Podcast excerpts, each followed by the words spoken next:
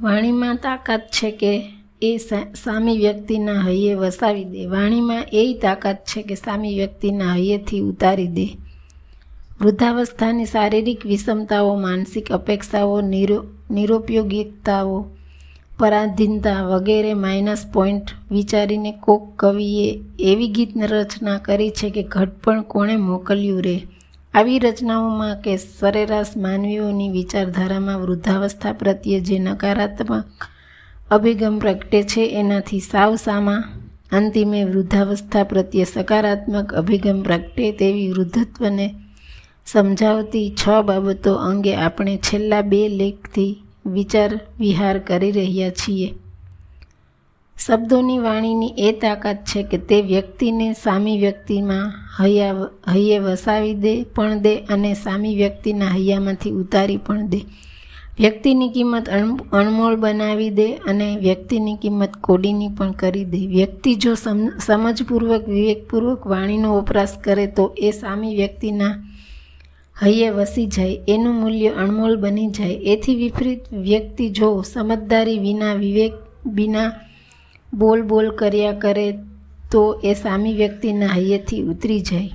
એની કિંમત કોડીની થઈ જાય. માટે વાણીના વપરાશમાં ખૂબ સમજદારીની વિવેક જરૂર રહે. વૃદ્ધાવસ્થામાં ઘણીવાર એવું નિહાળાય છે કે વ્યક્તિ પોતાની વાતો કહેવા માટે તડપતી હોય છે. એ એમ સમજે છે કે પોતાની વાતો કહી દેવાથી હૈયું ખાલી કરવાથી ફ્રેશનેસ મળી રહેશે. પરંતુ યાદ રાખવું કે આપણે જો પોતાની વાતો કહી દેવામાં જ ફ્રેશનેસ સમજીશું તો એવું શું બનશે કે સામી વ્યક્તિ આપણાથી દૂર ભાગવામાં ફ્રેશનેસ સમ ફ્રેશનેસ સમજશે? જરૂર વિનાની વ્યર્થ અને કંટાળાજનક વાતો કરનાર પોતે જ પોતાના માન સન્માન કેવું ગુમાવે એ જાણવું જોઈએ.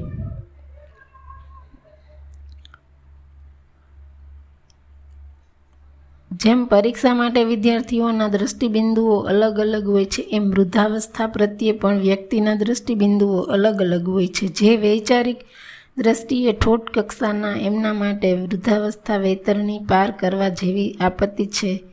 જો મધ્યમ કક્ષાના છે એમના માટે એ મોટી કસોટી રૂપ અવસ્થા છે, તો તેઓ ઉત્તમ કક્ષાના છે એમ એમના માટે એ સમાધિની સાધના કરવાનો શ્રેષ્ઠ અવસર છે. જરા સમજીએ આ વાત. બાલ્યાવસ્થાથી લઈને પ્રૌઢા, પ્રૌઢાવસ્થા સુધી વ્યક્તિનું જીવન અનેકવિધ બાહ્ય જવાબદારીઓથી ભરપૂર હોય છે. એથી એને, એમાં ઈચ્છા, ઈચ્છાએ યા અનિચ્છાએ પણ બાહ્ય બાબતોમાં જાત જાતની ઝંઝાળોમાં જોડાવવું પડતું હોય છે. આના મુકાબલે વૃદ્ધાવસ્થા પ્રાય નિવૃત્ત જવાબદારી મુક્ત અવસ્થા છે.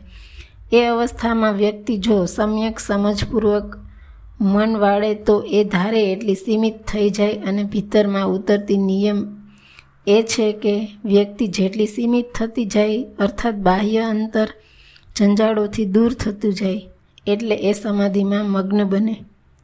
એક મસ્ત ઇંગ્લિશ વાક્ય આ જ વિચારધારાને આગવા અંદાજમાં પ્રસ્તુત કરે છે કે he was a man who dies before death મતલબ કે માનવી એ જ ખરો છે કે જે મૃત્યુ પૂર્વે મરી જાય છે. મૃત્યુ પૂર્વે મરવું, જવું એટલે બધી બાહ્ય બાબતોમાંથી એની અભિલાષા, આકાંક્ષા, ઈચ્છાઓમાંથી નિવૃત્ત થઈ જાય થઈ જવું. એની ઈચ્છા શુદ્ધાને ખતમ કરી દેવી અને આપણે સીમિત થઈ જવાના શબ્દોની પીછાણી આ જ તો છે.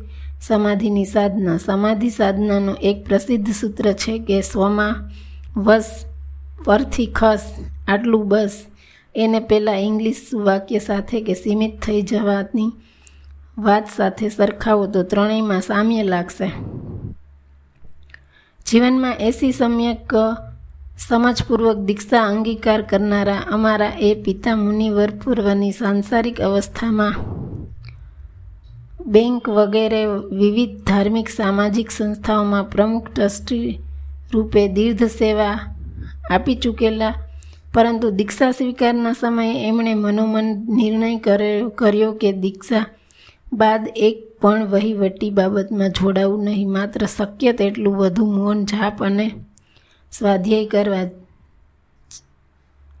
એકાણુંમાં વર્ષે આયુષ્યના અંતિમ દિવસોમાં તેઓને ઉપાશ્રયથી હોસ્પિટલમાં લઈ જવાતા હતા, ત્યારે એમના બેન સાધ્વીજીએ લાગણીવશ પૂછ્યું, કાંઈ ચિંતા તો નથી કરતા? એમણે અદ્યુત ઉત્તર આપ્યો, શેની ચિંતા કરું? આ જિંદગીમાં ઘણા સારીઓ કર, સારા કાર્યો કર્યા છે અને છેલ્લા દસ વર્ષ દીક્ષા મળી. એમાં શક્ય સરસ આરાધના એવી થઈ છે કે મૃત્યુ કાલે આવતું હોય તો આજે આવે, હું તૈયાર જ છું. મને કોઈ જ ચિંતા નથી. બધી બાહ્ય ભૂમિકાઓથી સીમિત થઈ જે સ્વમાં વસ્યા હોય એ જ આવો રણકતો ઉત્તર આપી શકે છે.